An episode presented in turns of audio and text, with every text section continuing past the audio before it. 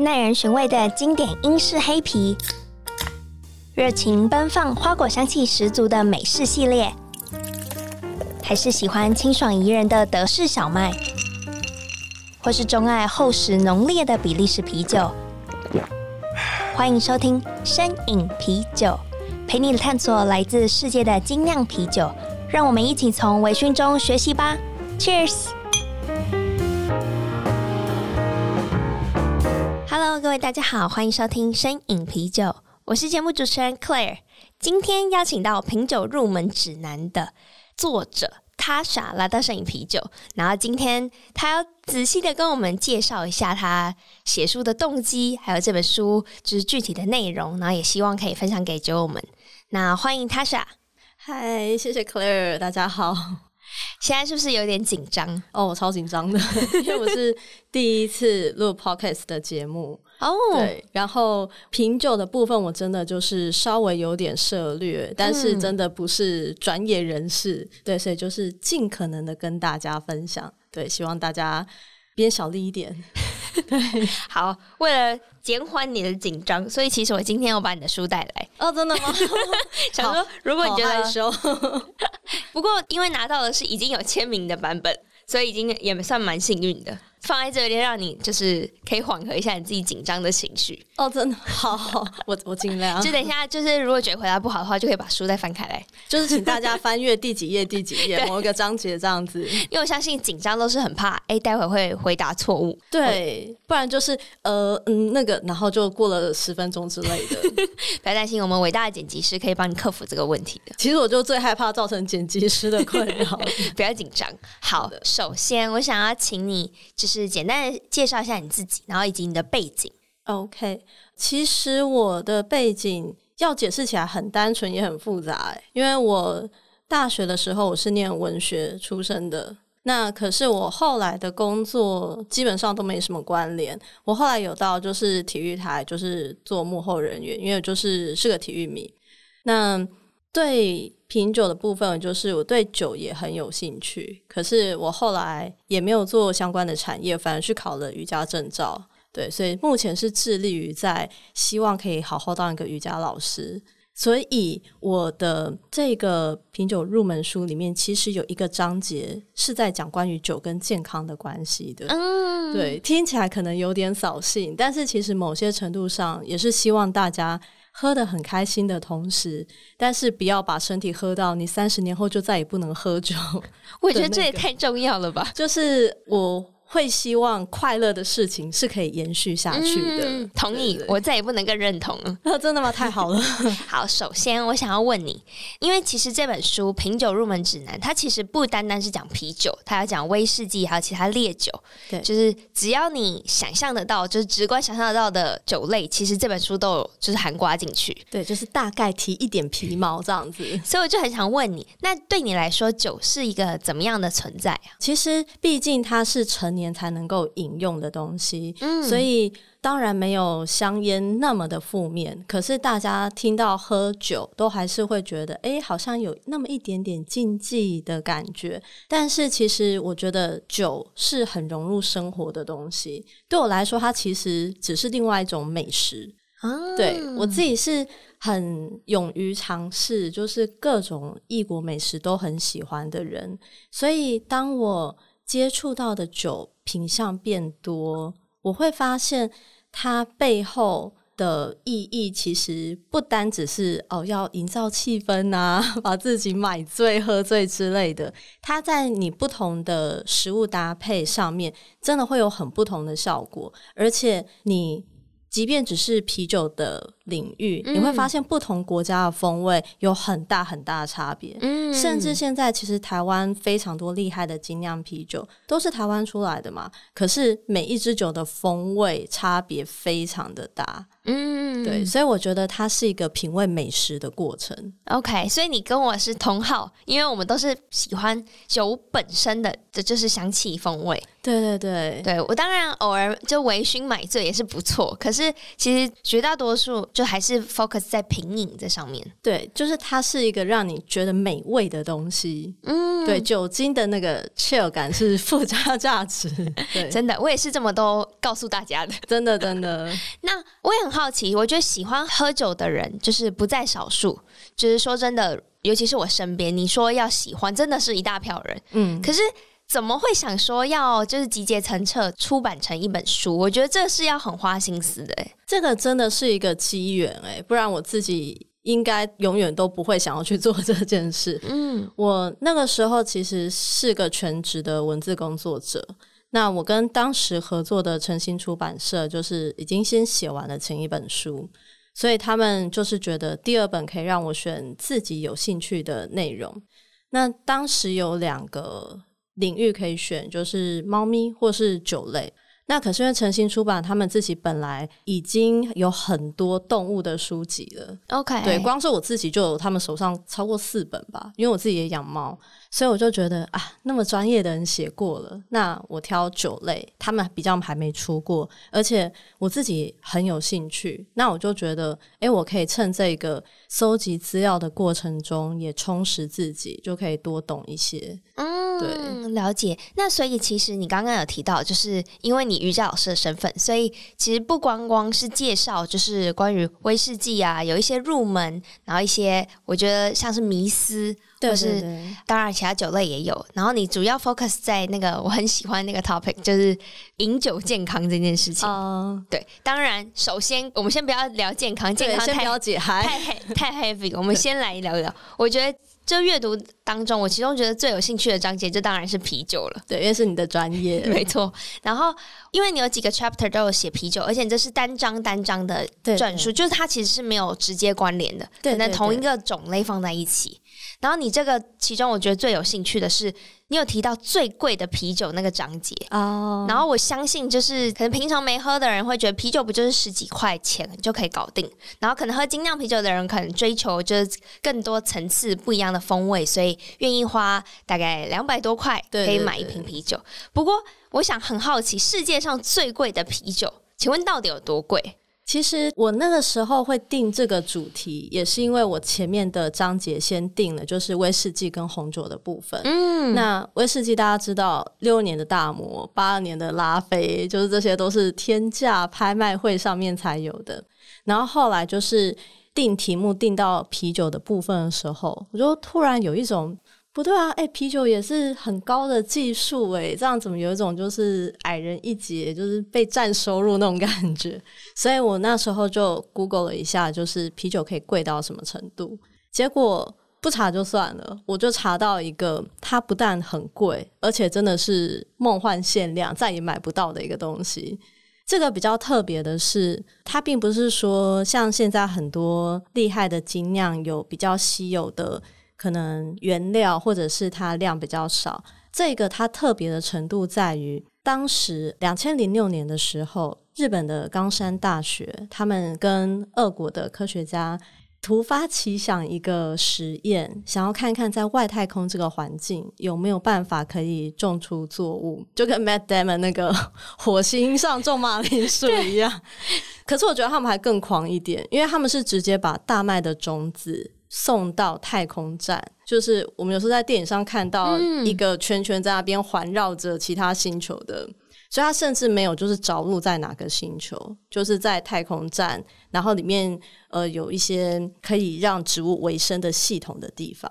那他们把大麦就是发射上去之后，当然量不是那么多啦，所以他们还有那个心力有办法照顾起来，那批麦真的竟然就让他们种起来，然后延续到第四代，就是哎、欸，有一代一代的种下去。嗯，对，所以这个作物成功的培育出来之后，他们把收成的这些少少的量再运回到地球上，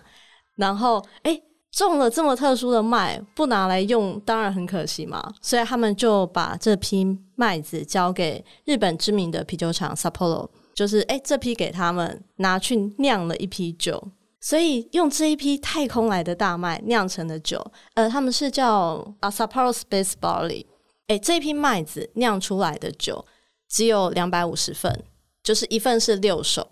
所以我们可以想象这一批卖完了就没了，而且真的太空来的麦子，这是一个无法想象的味道。所以那时候他们就是限量直接定价，也不是拍卖，就是定价一手六瓶，然后就是一百一十美金一组哦，所以哎，差不多就是三万多一手这样子。哇，三万多喝一手，一瓶就是比我们很多威士忌原酒都还要贵。嗯，但是毕竟它太特殊了，所以那个时候的收藏家基本上还是很快的就让这个限量品当场售罄。那不过 Sapporo 也没有把这一笔收入就是、欸、拿来放自己口袋，他们因为毕竟是一个很有意义的计划嘛、嗯、所以就把这一笔收入就是全数的再交给冈山大学，日本的冈山大学，让他们就是继续致力于科学研究。好酷哦！对，我那时候看也是觉得哎、欸，一群男生真的是可以很任性的做出很多惊人之举这样子。嗯，那我觉得这个贵的之处在于它的运输成本，以及它的就它真的很独特，它是没有办法被复制的，所以我觉得它就是单价高的合理。那有没有那种其实它就是特别贵，可是它也不会像太空那么特殊的案例？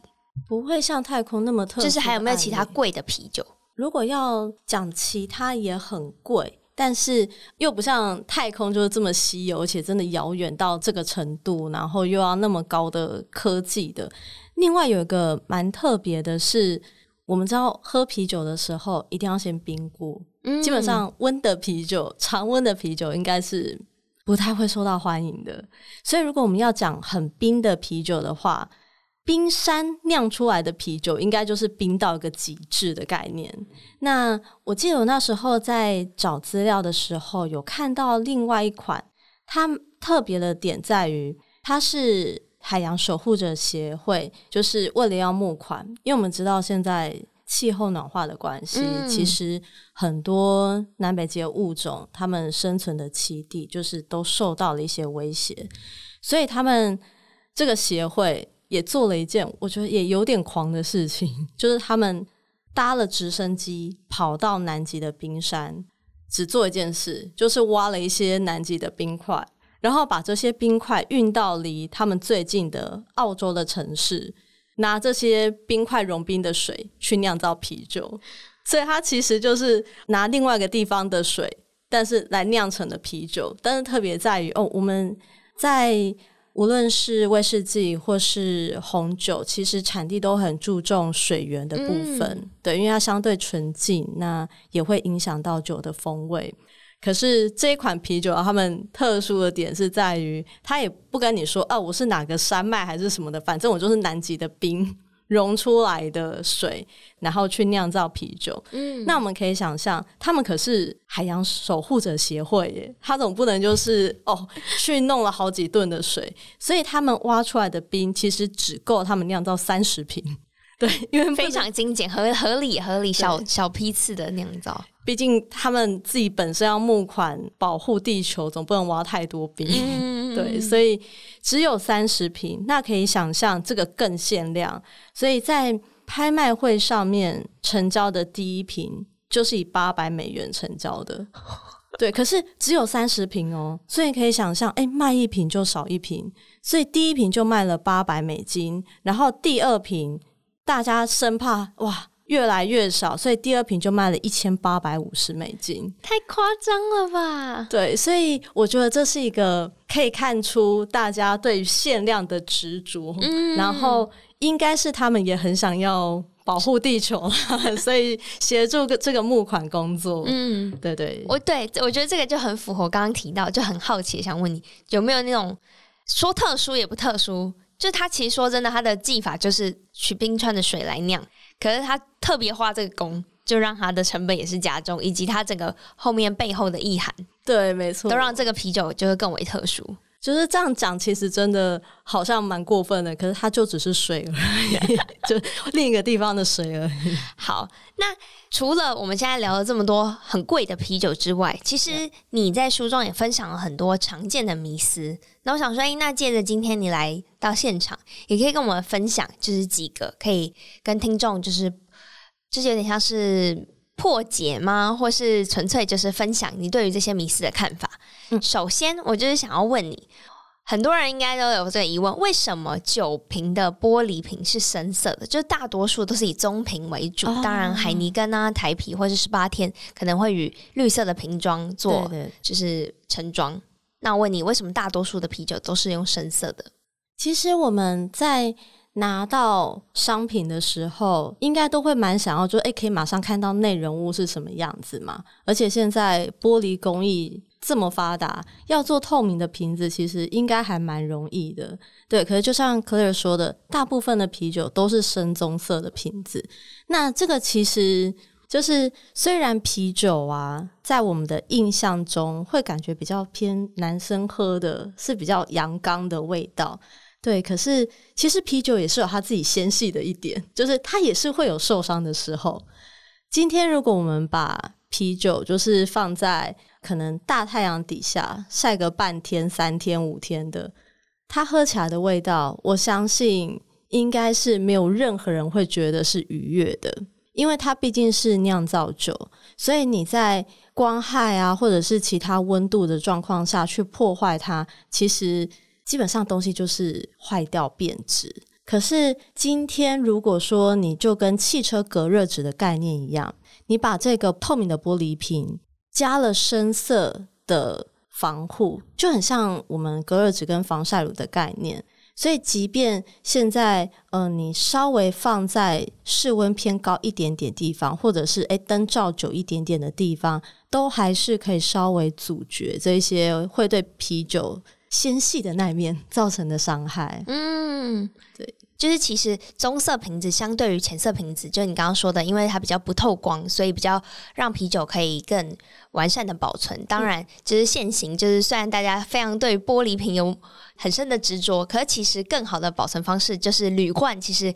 比起棕色的玻璃瓶它其实是可以更应该有到达 百分之九十九 它可以更完善的保存啤酒、哦、因为它等于是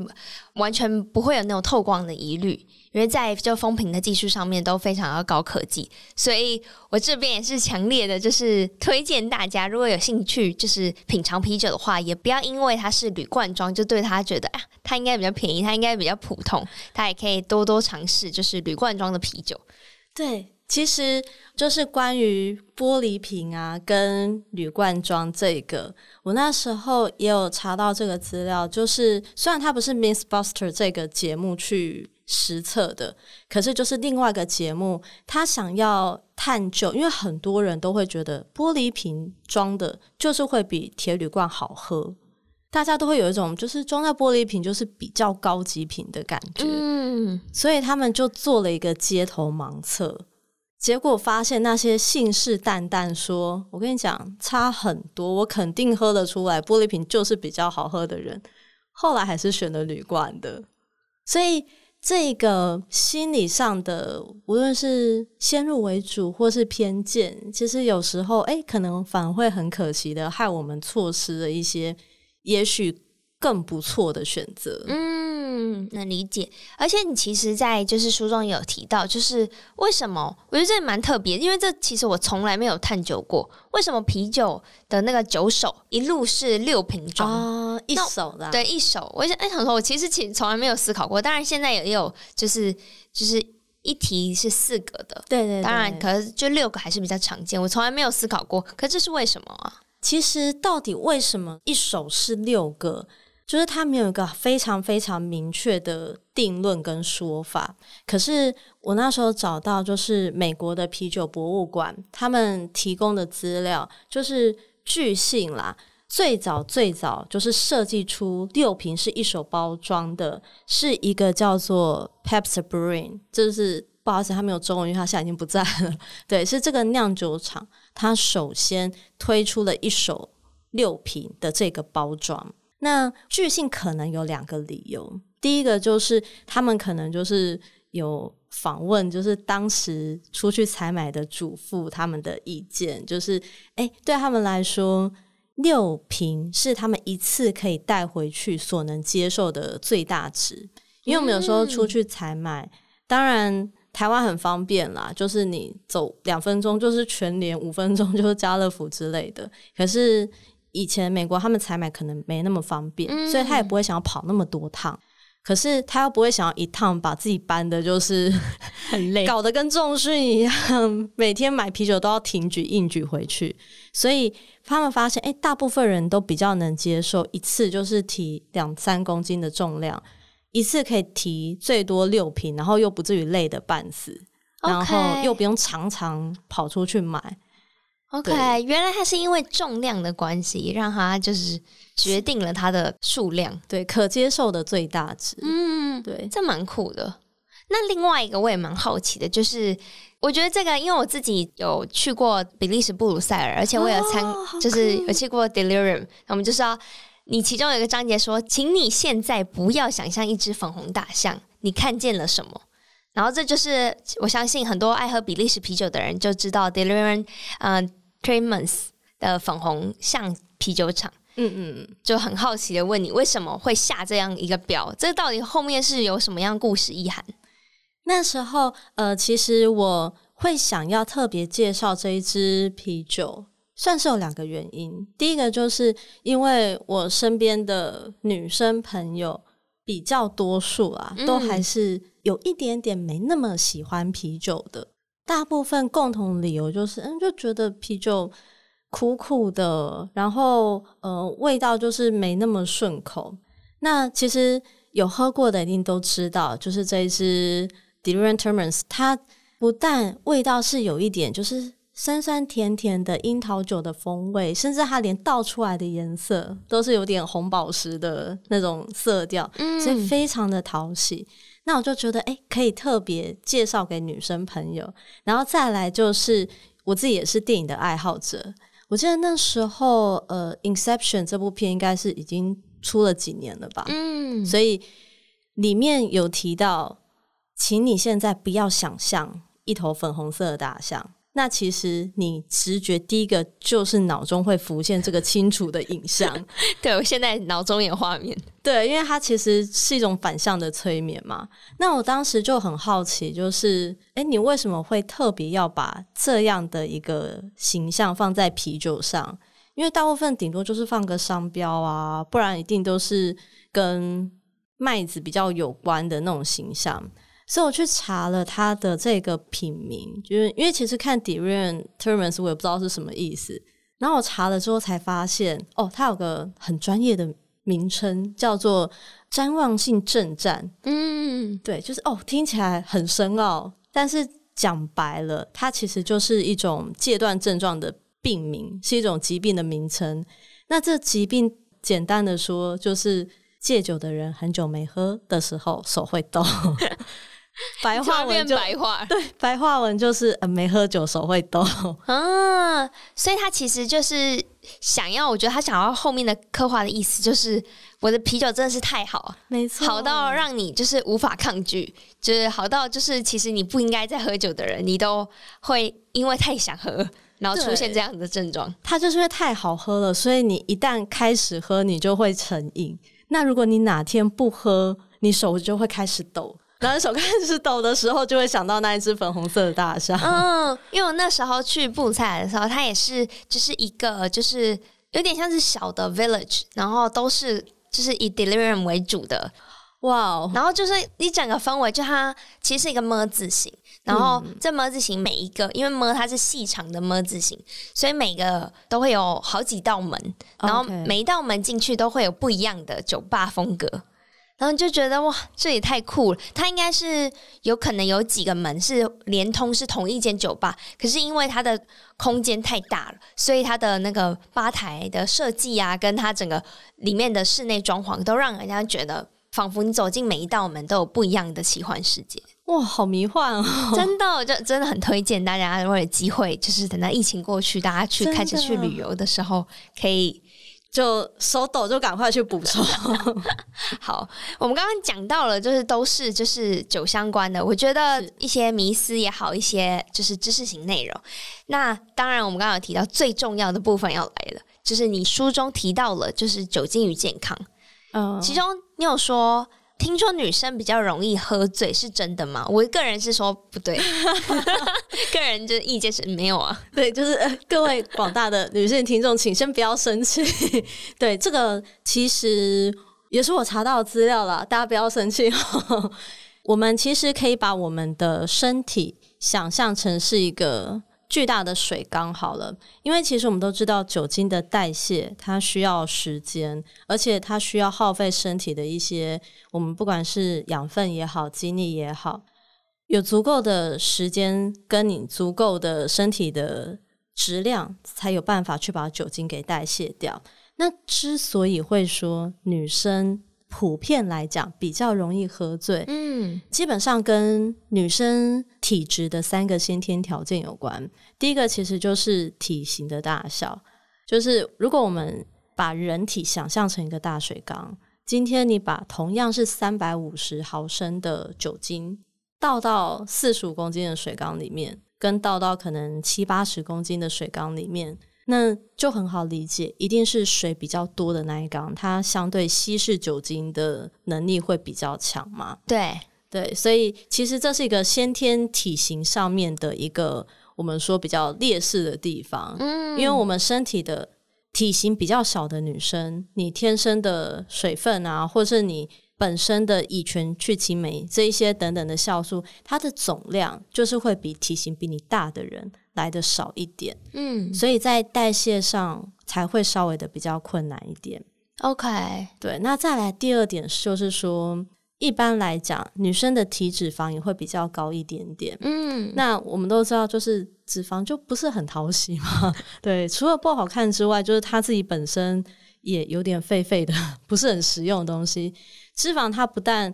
其中没有任何就是可以协助你运送酒精代谢掉它的能力，它甚至有点像是一个哎、欸，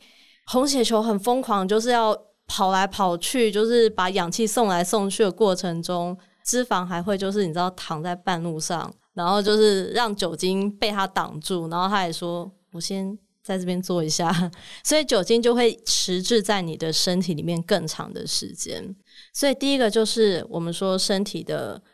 总质量，嗯，再来就是体脂肪的比例，最后一点真的也很讨厌的就是荷尔蒙。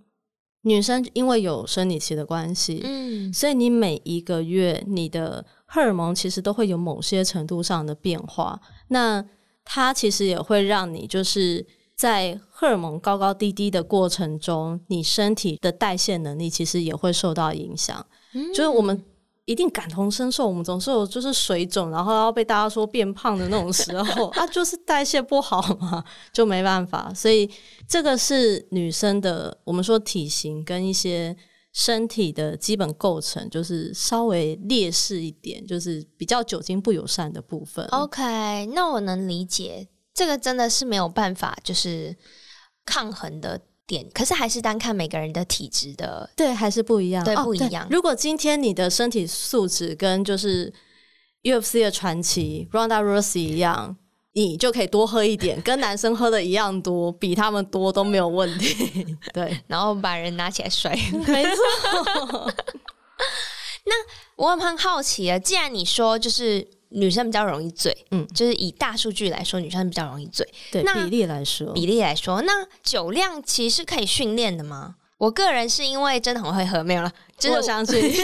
我相信这是真的，这个我自己先回答，我觉得酒量是可以训练的、嗯、那有什么样的根据？其实这个我觉得可以拆成两个层面来说耶，因为其实我们代谢酒精的能力是天生的，除了说到男女生的差异之外，有没有看过有些人啊就是他真的喝一口马上脸就爆红，嗯，对，可是有些人就是喝了一整个晚上就是哎、欸，好像也还好哎、欸，就是他的行为举止都看起来哎、欸，好像还没喝，对对，而且就是旁边那个应该也就是红的跟番茄一样，大家准备要把他抬走那一种。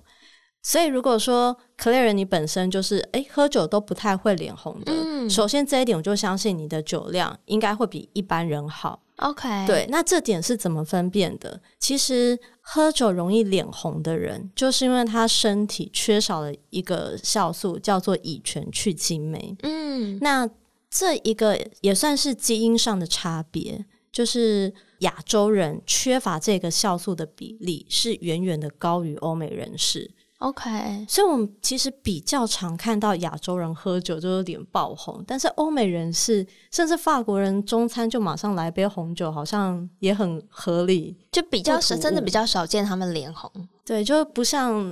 日本的上班族倒在就是对地铁站旁边之类的。对，那就是因为缺乏乙醛去青酶，所以他的身体没有办法代谢酒精，嗯、那酒精一进来，基本上他就是瞬间被击倒。五秒内 K O 的那种概念，所以首先这个就是天生酒量就很差很差的人。那也是因为这样啦，所以我个人其实有一点点就是害怕追酒文化，因为常都会听人家说啊，你多喝一些以后就很会喝了，这个真的不太适用在容易脸红的人身上。 OK， 对，因为他真的就是先天缺乏这个乙醛去青酶，所以真的就是不要逼他喝。而且台湾人比例特别高哦，根据他们当时的研究统计发现，日本人好像就占了 百分之三十 几，在他们全国的人口里面，嗯、台湾高达 百分之四十七， 在当时他们调查的数据，我不知道现在有没有降一点，已经快一半了。对啊，所以其实我们普遍来说真的还是不要随便叫你旁边的人狂喝，因为搞不好就很危险。真的，他可能就也不能讲，他可能就倒了。对，但如果他马上就睡觉还好啦，因为你真的让他酒精中毒就很危险了。嗯，我觉得大家还是要理性饮酒啊。对，而且就是不要强迫别人嘛。对，好，那既然说到这个酒量并不一定都可以训练，那混酒会比较容易醉，这个也是真的吗？这个哦，其实我觉得又可以拆成两个层面来讲，嗯、因为我们通常啊会有混酒的场合，可以想象今天喝的酒绝对不会太少，所以今天如果说有一个人他已经喝了五杯 whisky 啊，然后喝了一杯红酒，结果他隔天说、哦、我今天真的超想死的，都怪我昨天喝了那一杯红酒。其实我就觉得红酒有点无辜，你知道吗？因为其实你在那之前已经喝了非常多其他的酒了。那再来就是事实上这也是科学家去研究的啦，所以他们发现当你喝不同的酒类的时候，酒精在你身体里面作用对你产生的伤害其实是差不多的，但是唯有其中一种成分它会产生比较显著的差别，真的会让你醉得比较快，而且比较容易醉，吸收酒精比较多，那就是含有气的成分。哦，碳酸感。没错，就是有些人说哎、欸，喝香槟好像特别容易醉，这个可能就其来有自。我们除了前面说到的你真的喝了很多之外，含有二氧化碳的酒类甚至是调酒，为什么调酒好像特别容易醉，就是因为常常加汽水。嗯，那二氧化碳对你身体的影响在于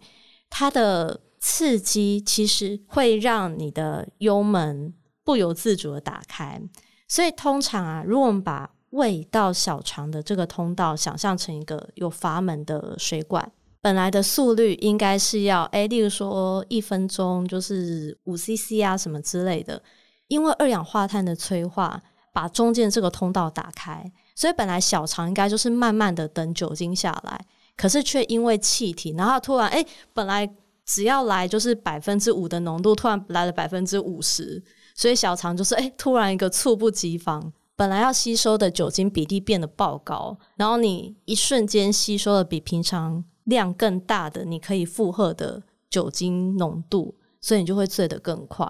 哦，原来是这样。那我这样觉得是不是应该避免带气体的酒精啊？这样是不是可以维持？就是这是一个，然后再来就是慢慢喝，不要喝太多，然后多喝点水啊。也对，其实我觉得要就是能维持，就是在社交场合上要能维持就是酒量的方式，就是让自己不要短时间内吸取过量的酒精含量。其实因为代谢的速率就是没错，稳定。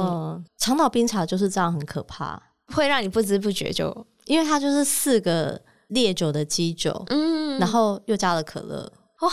从来没有想过，原来我最喜欢的调酒就这么可怕。就是、我只是喝得很开心，然后就根本就忽略到，因为它的那个风味调和也会让你喝不太出浓郁的酒感。没错，因为其实气泡感很奸诈的，就是它会又会带来一种清新感，所以你就会觉得哎、欸、很 chill， 可是你的幽门也跟着 chill。 真的哇，今天也是这样听你就是分享了非常就是林林总总非常多关于啤酒关于健康的相关知识。那我也蛮好奇，你平常会去酒吧吗？你平常喝酒吗？还有你去哪里喝？我自己的话，其实我没有一定要到外面喝、嗯、但是如果说一定要挑喝酒的地方的话，我自己就是身为运动迷，首选第一个一定必须还是要先说 Charles 运动酒吧。没错，那 Charles 当然它也有就是单杯威士忌，然后有一些经典调酒。那可是其实因为基本上大家去那边都是看球赛、嗯、所以我们无论你是棒球迷足球迷或是格斗迷，那边基本上你就是一定会坐一个晚上嘛。那可是它的啤酒的品项其实又很齐全，你从清淡的拉格到比较浓郁的艾尔，而且就是不同国家的都有，所以其实就是可以啤酒的酒单喝一轮下来、欸、就是差不多也看完一场球赛了。对，所以还是过量吧。啊，对，确实是过量，没错。对，以以女生一天的单位量，虽然喝一瓶就差不多，但是比赛不是天天有嘛。对，蛮合理，我同意，我觉得我可以认可。是齁。哎，现在的书是各大通路上面都买得到吗？坦白说，因为诚心出版是个有点小的出版社，所以我记得应该是除了诚心自己的网络书店之外，再来跟他们有合作的应该就是金石堂。Oh, OK， 对对，所以只要应该在 Google 品酒入门指南，然后郑婉仪就其实会出现这本书，然后这本书的封面是一个威士忌的杯。对，哇，那其实蛮精致的。就是我收到的时候其实也有一点点惊讶，因为我其实没有看到就是它定妆的时候封面应该是长什么样子。哦、oh, OK， 对，所以就嗯，感觉是个成熟的男生会看的书。适合也适合我这种不太成熟的女性也也会喜欢看，其实我自己也是。好，今天真的非常谢谢 Tasha 来到摄影啤酒的节目。那有没有就是任何就是社群管道可以联系得到你？ I G 的名称是叫 Tataga Yoga， 其实我那时候在想名称是后来决定叫塔塔加瑜伽，因为我只是想要结合我的名字然后跟瑜伽有谐音这样、嗯，对，还去查一下塔塔家在哪里，怕到时候怕到时候不知道被人家笑。